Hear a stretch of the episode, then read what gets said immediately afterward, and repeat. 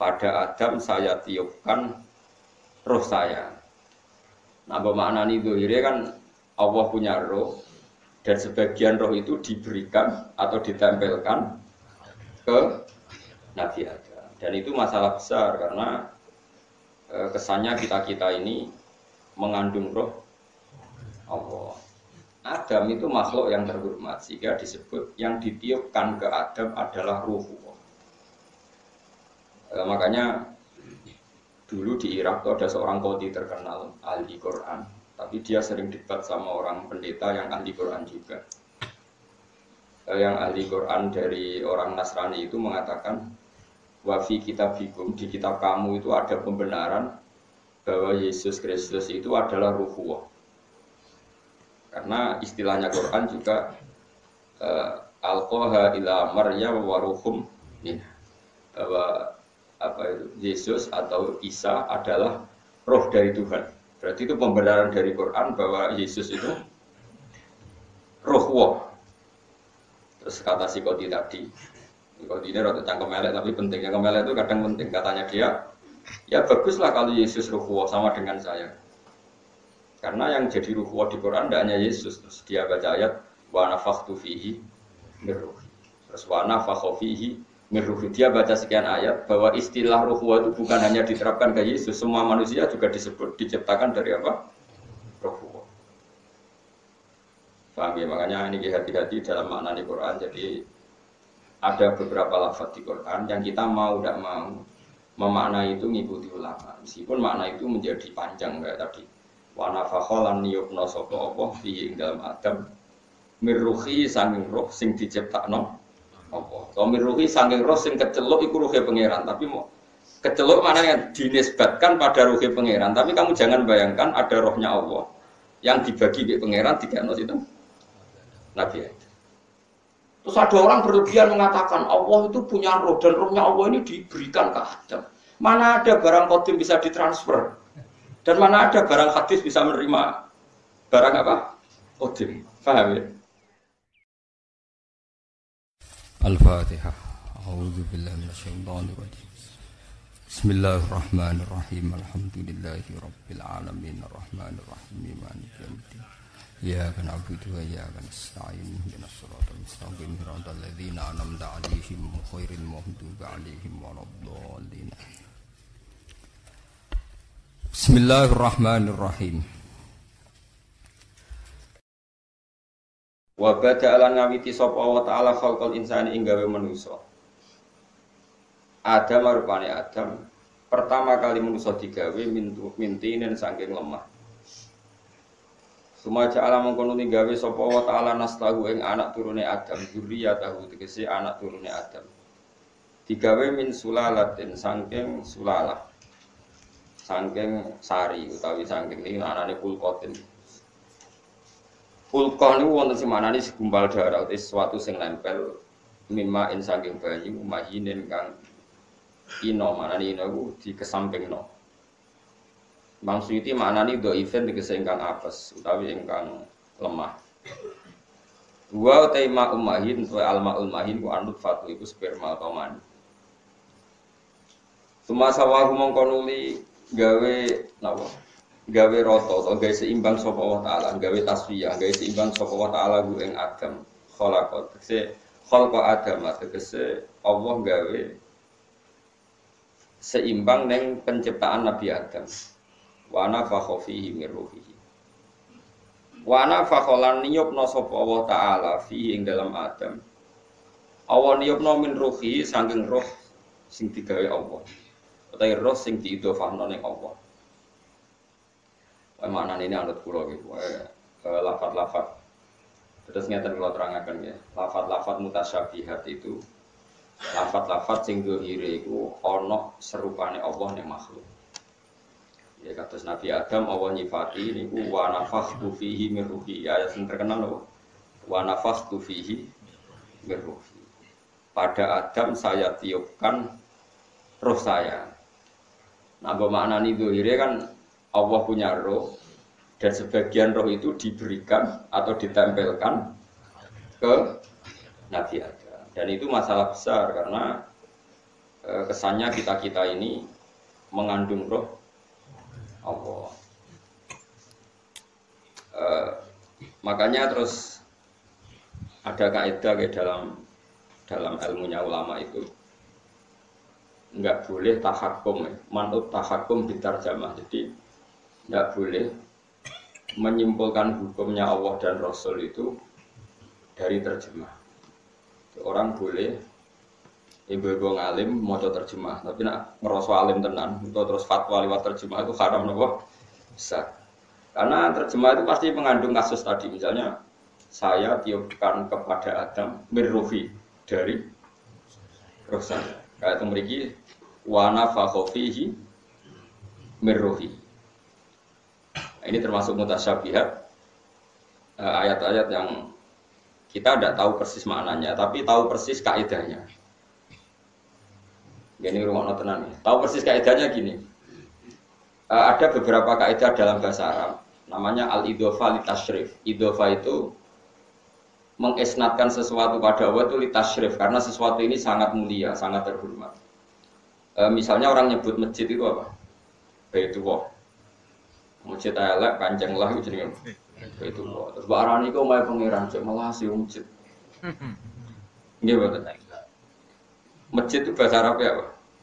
Baitullah. Masuk sing panjang apa kudu sing mewah? Masuk sing panjang lagi. Baitullah. Ora iso apa artine wis pangeran cek malah si yang dibangun koruptor guys jenenge. Karena masjid itu tempat yang terhormat, sehingga kita perlu menyebut itu nama itu Adam itu makhluk yang terhormat, sehingga disebut yang ditiupkan ke Adam adalah ruh. E, makanya dulu di Irak itu ada seorang kodi terkenal ahli Quran, tapi dia sering debat sama orang pendeta yang ahli Quran juga. Eh, yang ahli Quran dari orang Nasrani itu mengatakan wafi bikum di kitab kamu itu ada pembenaran bahwa Yesus Kristus itu adalah ruhuwah karena istilahnya Quran juga uh, alqaha ila maryam wa ruhum bahwa apa itu Yesus atau Isa adalah roh dari Tuhan berarti itu pembenaran dari Quran bahwa Yesus itu roh Terus kata si Kodi tadi, Kodi ini rada cangkem elek tapi penting. Yang kemelek itu kadang penting. Katanya dia, ya baguslah kalau Yesus ruhuwa sama dengan saya. Karena yang jadi ruhuwa di Quran tidak hanya Yesus. Terus dia baca ayat, wa nafakhtu fihi mirruhi. Terus wa nafakhu fihi mirruhi. Dia baca sekian ayat bahwa istilah ruhuwa itu bukan hanya diterapkan ke Yesus. Semua manusia juga disebut diciptakan dari apa? Ruhuwa. Paham ya? Makanya ini hati-hati dalam makna di Quran. Jadi ada beberapa lafaz di Quran yang kita mau tidak mau memaknai itu ngikuti ulama. Meskipun makna itu menjadi panjang kayak tadi.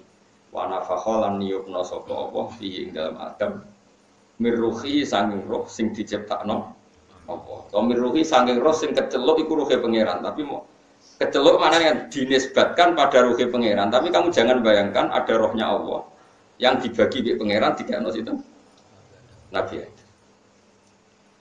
Ya, enggak, ya saya ulang lagi.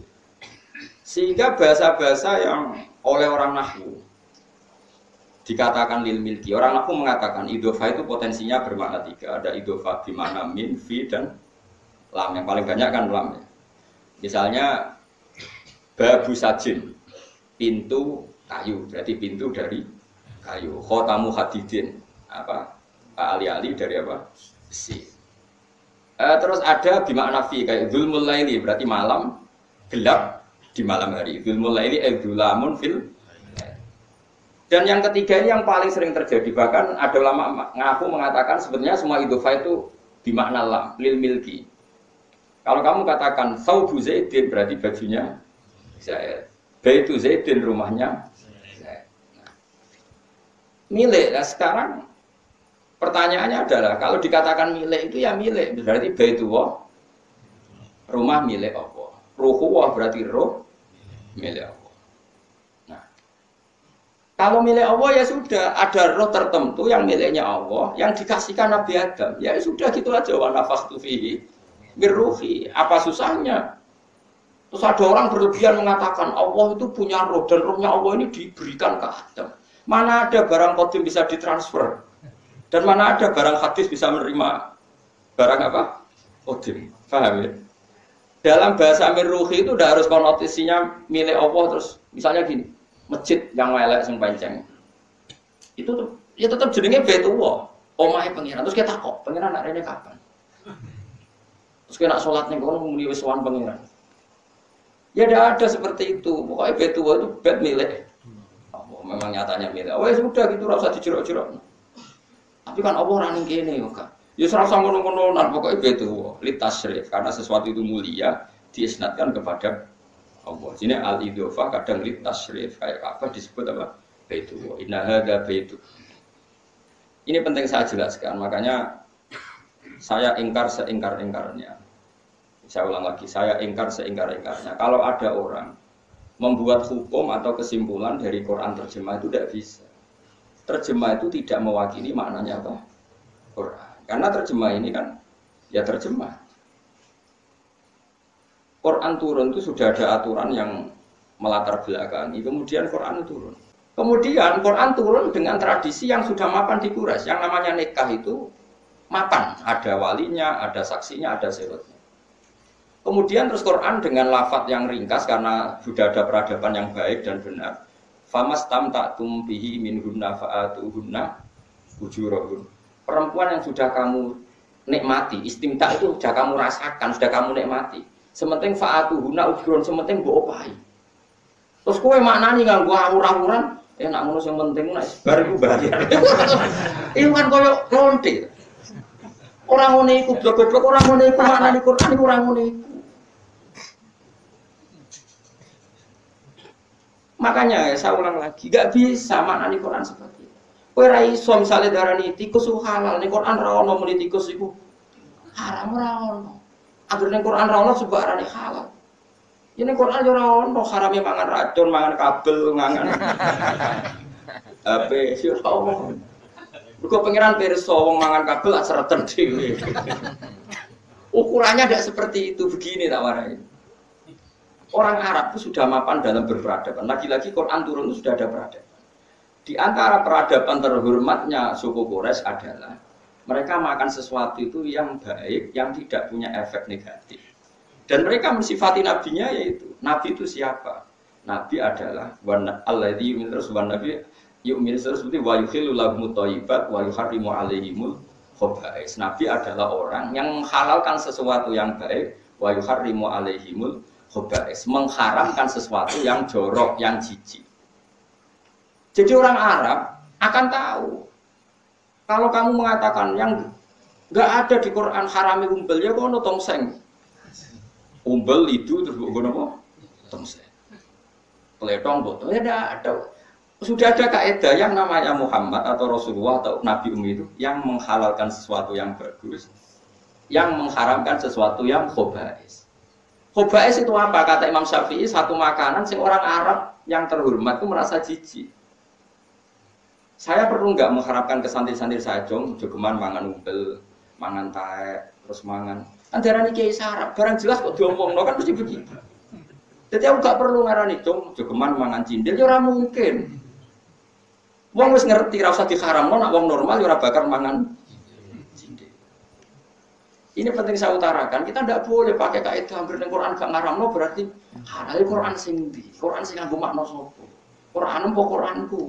Nah Quranku orisinil waras. Quran itu kok terjemah, terjemah itu tidak makili Quran karena tadi Quran itu hidup di satu peradaban dan peradaban ini sudah matang. Ini penting terus saya utarakan. Begitu juga istilah ruhu wa ruhihi.